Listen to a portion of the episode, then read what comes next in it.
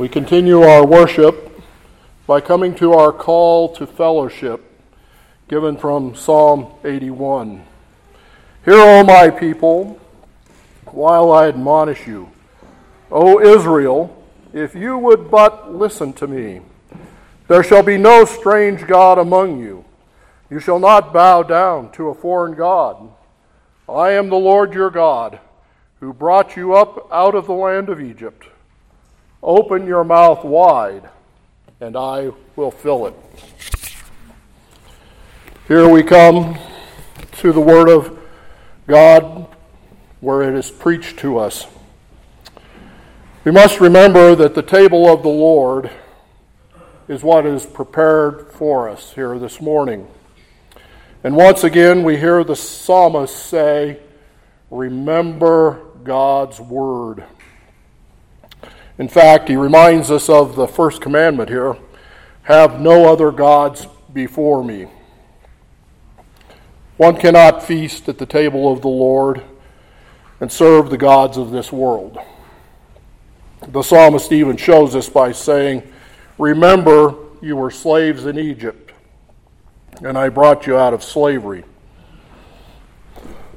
the food of the slave the leeks and garlics of Egypt, or what we would call the fast food of the world, saps your strength and it weakens you. Hear the call come and dine. The Master's table is set for you. Eat of his bread and wine and be strengthened and filled unto the service of the Lord, is what the psalmist is saying. This morning we have Reverend Pierce He's from the URC Church in Loveland, uh, a chaplain. He's going to bring us the Word of God this morning. Listen carefully, open your mouths wide, and let God fill them. Just want to say a couple things before we read the Word. First, I bring you greetings from Calvary United Reformed Church in Loveland, uh, a sister church in Napark, and I want to bring you the greetings from them. And second, I want to ask you a couple questions before we go to the Word. And that first question is How well do you know your God? How well do you know Him? And the second is Is knowing God the primary goal of your life? And to help inspire you in that way, I just want to read from Knowing God. Uh, J.I. Packer says this He says, What makes life worthwhile is having a big enough objective something that captures our imagination and lays hold of our allegiance. And this the Christian has in a way that no other man has. For what higher, more exalted, more compelling goal can there be than to know God? And so, really, knowing God is our eternal pursuit. One of my favorite passages is John 17, 3, where Jesus himself said, Now this is eternal life, that you may know that they may know you, the only true God and Jesus Christ, whom you sent. So this morning we're going to get to know God better. And we're going to look at a, a beautiful attribute of God, and that's the attribute of attributes called the holiness of God. So we'll read the word now. Uh, Isaiah chapter 6. Will you please turn with me there? And I believe we rise for the reading of the word. Is that correct?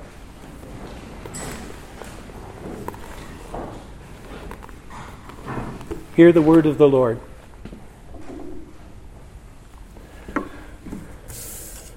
In the year that King Uzziah died, I saw the Lord seated on a throne, high and exalted, and the train of his robe filled the temple. Above him were seraphs, each with six wings.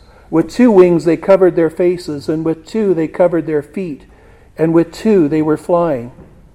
And they were calling to one another, Holy, holy, holy is the Lord Almighty. The whole earth is full of his glory. At the sound of their voices, the doorposts and thresholds shook, and the temple was filled with smoke. Woe to me, I cried. I am ruined, for I am a man of unclean lips, and I live among a people of unclean lips, and my eyes have seen the King, the Lord Almighty. Then one of the seraphs flew to me with a live coal in his hand, which he had taken with tongs from the altar. With it he touched my mouth and said, See, this has touched your lips. Your guilt is taken away, and your sin atoned for. Then I heard the voice of the Lord saying, Whom shall I send? And who will go for us? And I said, Here am I, send me. That concludes the reading of the word. Let's pray. Lord, we've opened your word, and now we ask that you would open our hearts to receive it. We're thankful that your word does not return void, and so we pray that it would have its intended effect in each one of our lives today. Please open our eyes, help us to listen carefully, move by your Spirit so that your word will land on us in a powerful way. We pray all this in Christ's name. Amen. You may be seated.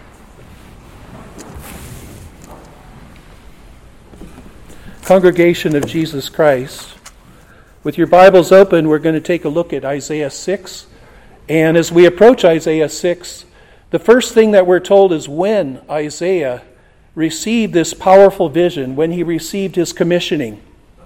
It was in the year that King Uzziah died. Well, who was King Uzziah? And when did King Uzziah reign?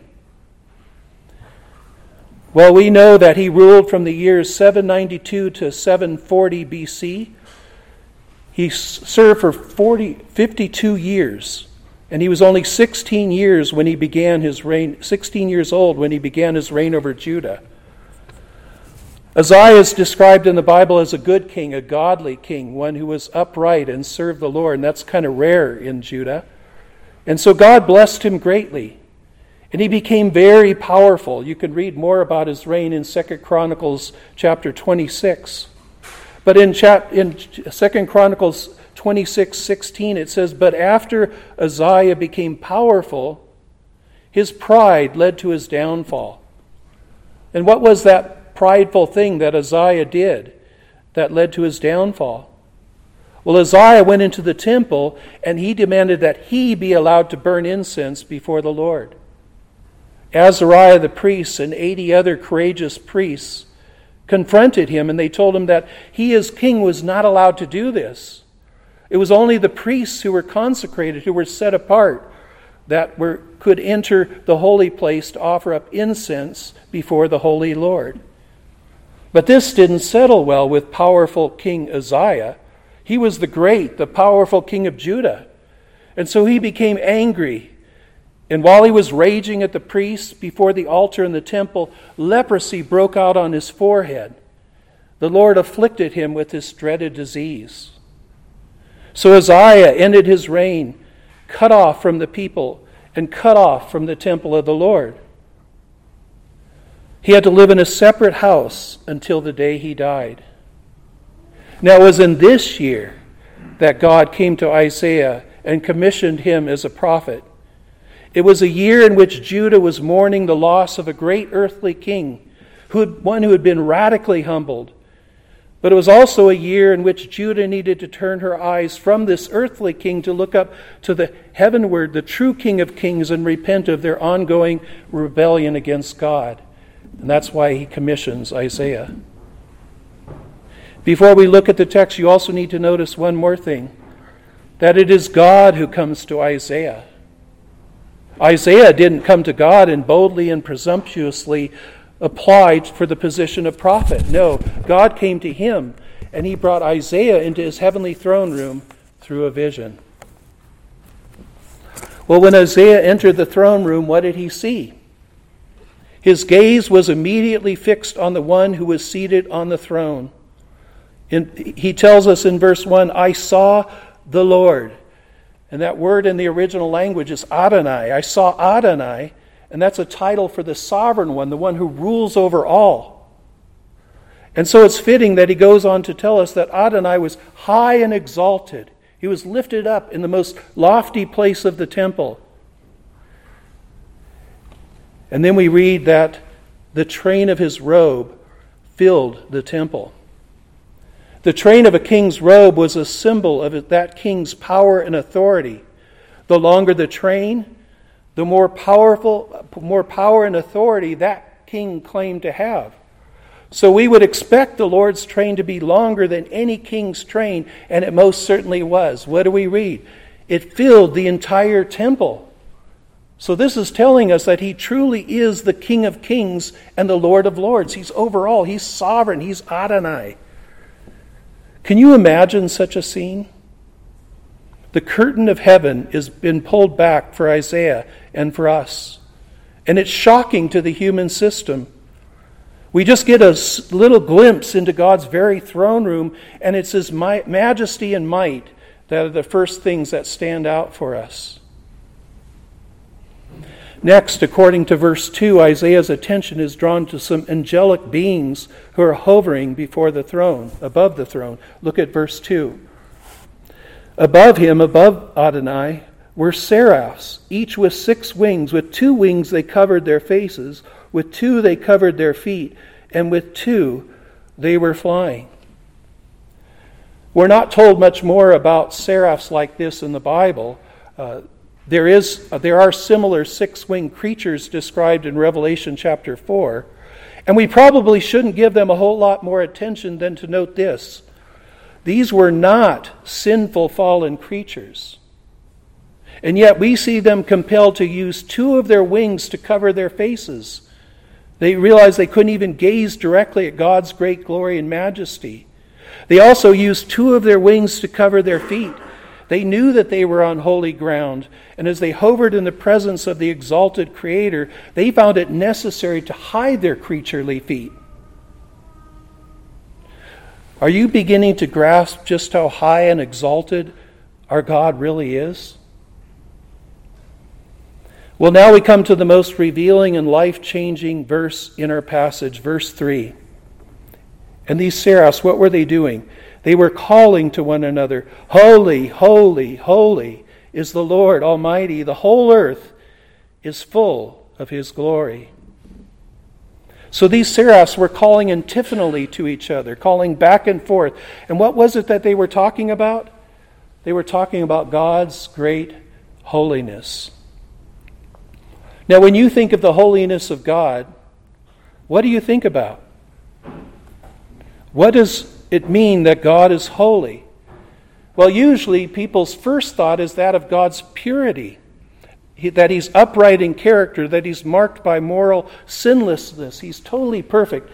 In one word, He's spotless. There's no sin in Him at all. He's spotless. Well, that is part of the meaning, but that's actually the secondary meaning of holiness. Actually, our first thought should be that of God's separateness. The original, in the original language, the word is kadesh, and that means to cut, to separate. It's best said as set apart. That's what it means. So, this is telling us that our God is otherly, that He's transcendent, that He exceeds the usual bounds, that He is very high, and He's hugely lifted up. His sacred majesty is so beautiful and bright that it appears that he is utterly unapproachable. He's far above us as our Creator, He is our God. There was a professor in seminary, you may have heard his name before, Cornelius Van Til. He wanted to impress on his students this concept every time he taught.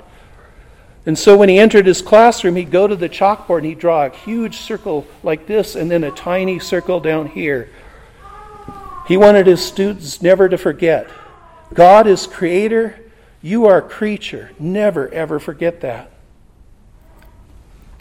So when you think about God's holiness, you need to keep both of these thoughts in mind that God is separate and otherly, He's great. And secondly, that He is spotless and upright, He is good.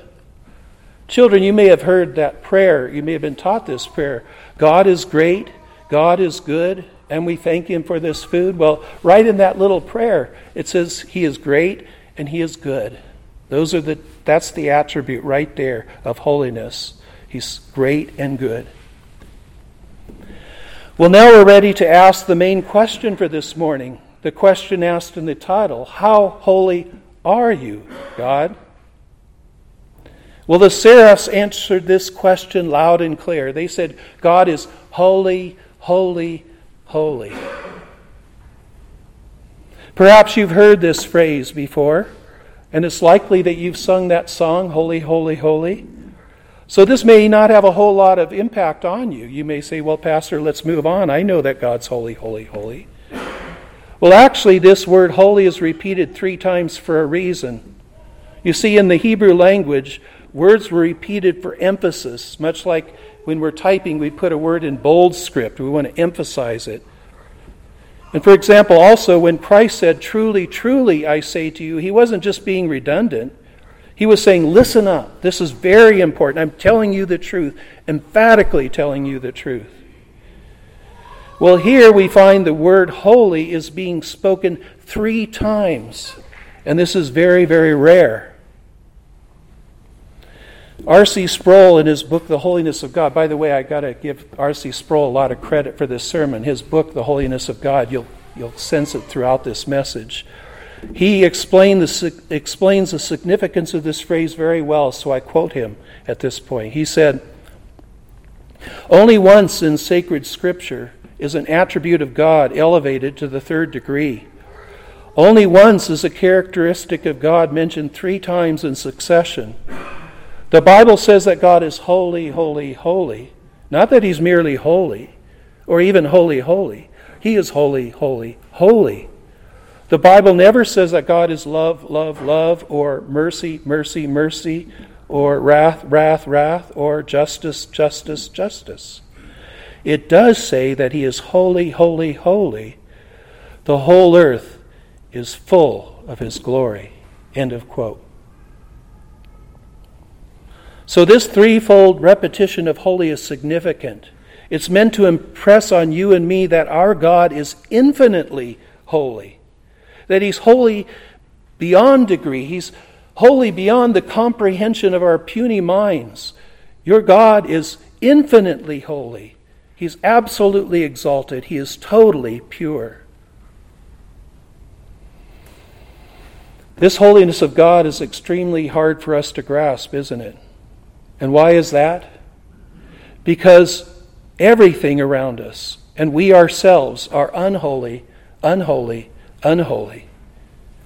We live on the level of the profane. Everything we think about, everything we do, everything we see, it's common, it's earthly, and it's marred by sin because of the fall. And even as believers, we have only a small taste of this holiness. Yes, we are being renewed in true knowledge, holiness, and righteousness, but we are not completely holy until the glorified state.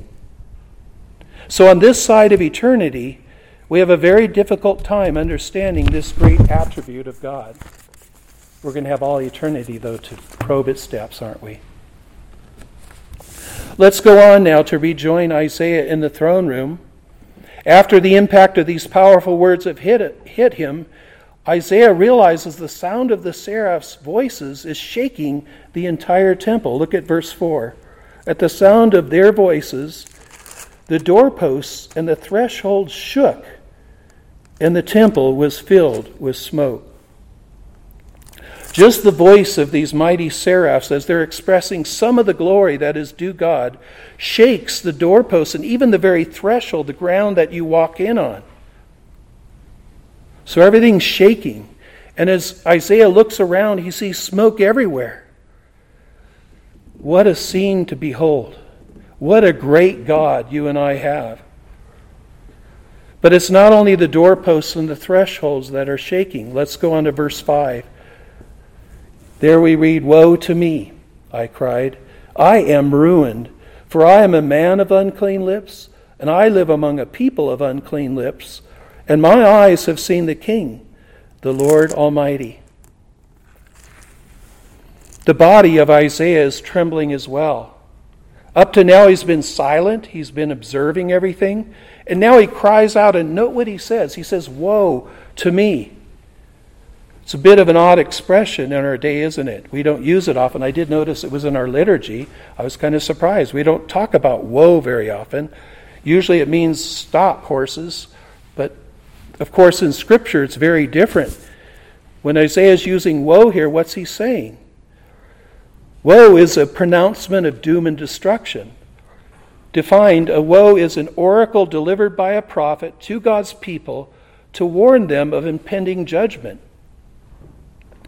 Well, what you need to notice here is that Isaiah the prophet pronounces doom on himself. He calls down God's judgment on himself.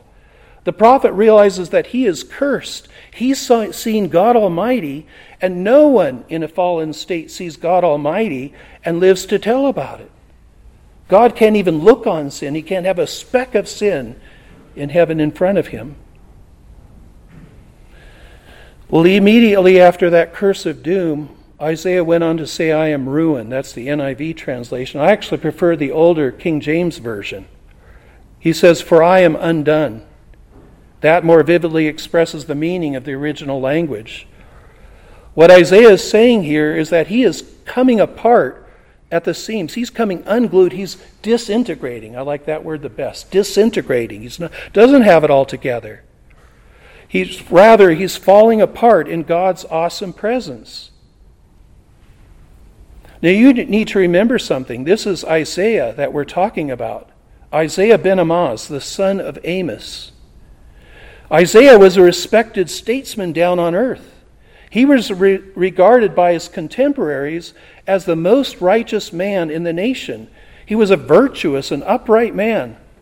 And all it took was just one glimpse of God in all his glory and all his holiness, and he comes entirely undone.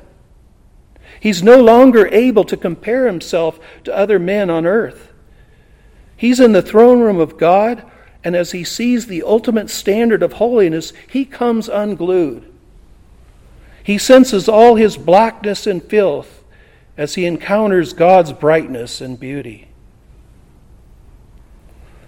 The blackness and the uncleanness that Isaiah notices first is his lips. He just used his lips and he notices that. He says, For I am a man of unclean lips, and I live among a people of unclean lips.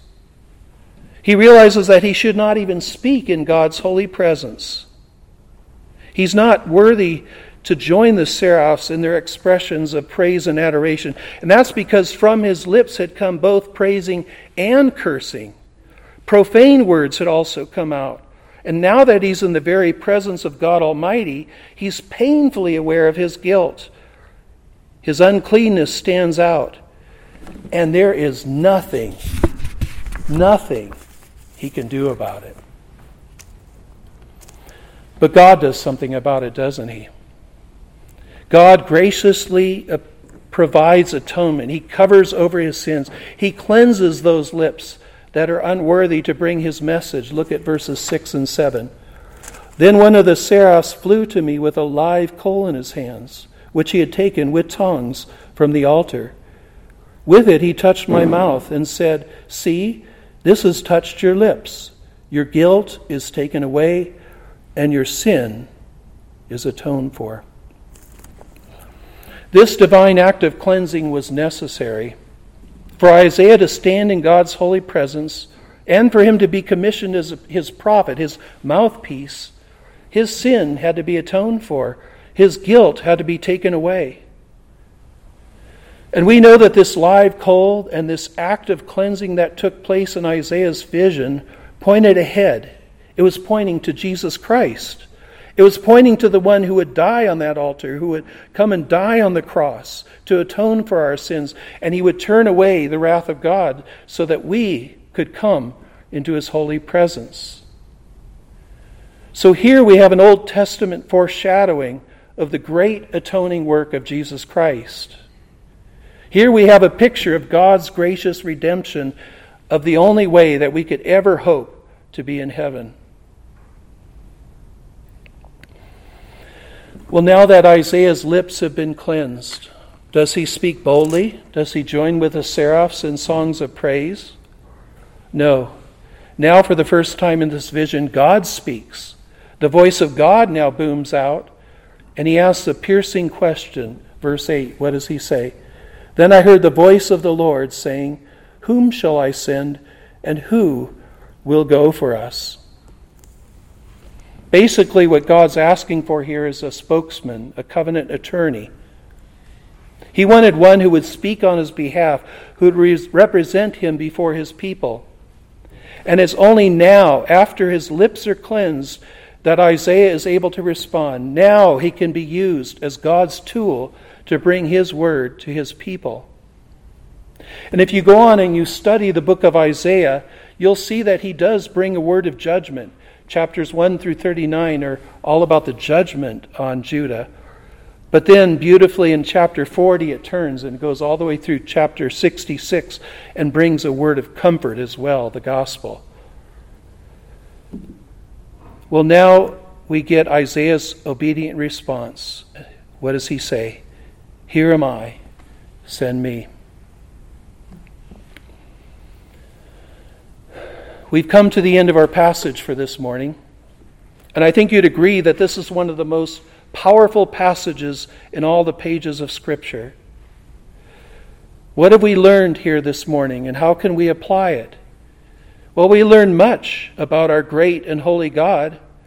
As we joined Isaiah in the heavenly throne room, as we focused on his supreme attribute of holiness, we have come to realize that he is holy. He's not just holy, though. He's even holy, holy. No, he's even more than that. He is holy, holy, holy. He is high and lifted up. He's utterly transcendent, and he is totally perfect. We, by contrast, are unholy, unholy, unholy we're lowly creatures who live on the level of the profane, who wallow in sin and hardly even notice it. With that kind of contrast, I trust you understand that if you ever want to be in God's holy presence, you and I need Jesus Christ. Amen? You need his atonement to cover your sin. You need his white robe of righteousness wrapped around you in heaven. You need, and I need, to be cleansed and clothed by Christ. And the only way that you can receive Christ and those benefits I'm talking about is by faith in Him alone, by trusting Him alone. Not by working your way up to Him, but trusting Him completely. And I call you to that faith. If you've never believed before, now is the day of salvation. Now is the day to trust in Christ. And if you are trusting in Christ, never, ever look anywhere else for the hope of eternal life. I trust that you've not only learned more about God's attribute, I hope and pray that you've also been powerfully impacted by it. This should also affect your worship. You need to realize that each Sabbath day, when you come to worship, you worship this holy God. And that means that you must not come tritely or flippantly, thinking that God should be glad that you showed up, thinking that God is fun, fun, fun, and maybe you should be entertained. No. You should come joyfully to be sure, but also balancing that joy with reverence. You need to come humbly, even perhaps with some fear and trembling. We should approach God in the way that the writer of Ecclesiastes tells us. In Ecclesiastes 5, verses 1 and 2, he says, Guard your steps when you go to the house of God. Go near, go near to listen rather than to offer the sacrifice of fools who do not know that they do wrong. Do not be quick with your mouth, do not be hasty with your heart to utter anything before God. God is in heaven, and you are on earth so let your words be few. Do not forget that. Guard your steps. Watch your tongue. God is in heaven. You are on earth. Come to worship with immense joy and with intense respect. Well, this sermon should not only impact your worship here on Sunday, it also should impact your witness out there on Monday.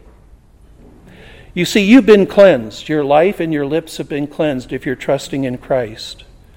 And you have been commissioned in Matthew 28 to be Christ's witnesses to the world, to make disciples. And if there's one thing that's lacking in our day, it's the awareness of God's absolute holiness. People are asleep to this attribute and they need to wake up. And if they do, a revival may break out, even a full blown reformation. And so you need to be telling them about God's holiness, how He is separate and spotless, and their need for Christ, for His atonement, for His robe that can be theirs by faith in Him alone. And that is the gospel, isn't it? That's the good news that they need to hear. That through Christ we can approach God, and that's the only way. So now I conclude with a simple but very important question. Will you let them know about God's holiness and about Christ's cleansing and clothing? Will you? Let's pray together. Lord, we thank you that you gave us a glimpse into your very throne room this morning through Isaiah's vision. And we pray, Lord, that it would powerfully impact each one of us exactly as you intend. Please move us by your Spirit so that we will be witnesses in this world that's asleep to your holiness. We pray as we witness that you would wake them up so that they will flee to Christ. If there are any who do not trust Christ yet, but perhaps are trusting themselves that they may be good enough, we pray that you would open their eyes to the blackness, their filth, so that they can turn to you and have their sin atoned for and receive that white robe in glory. And so we pray, Lord, that you take your word and use it as a double edged sword to powerfully impact us here today. We pray it in Christ's name. Amen.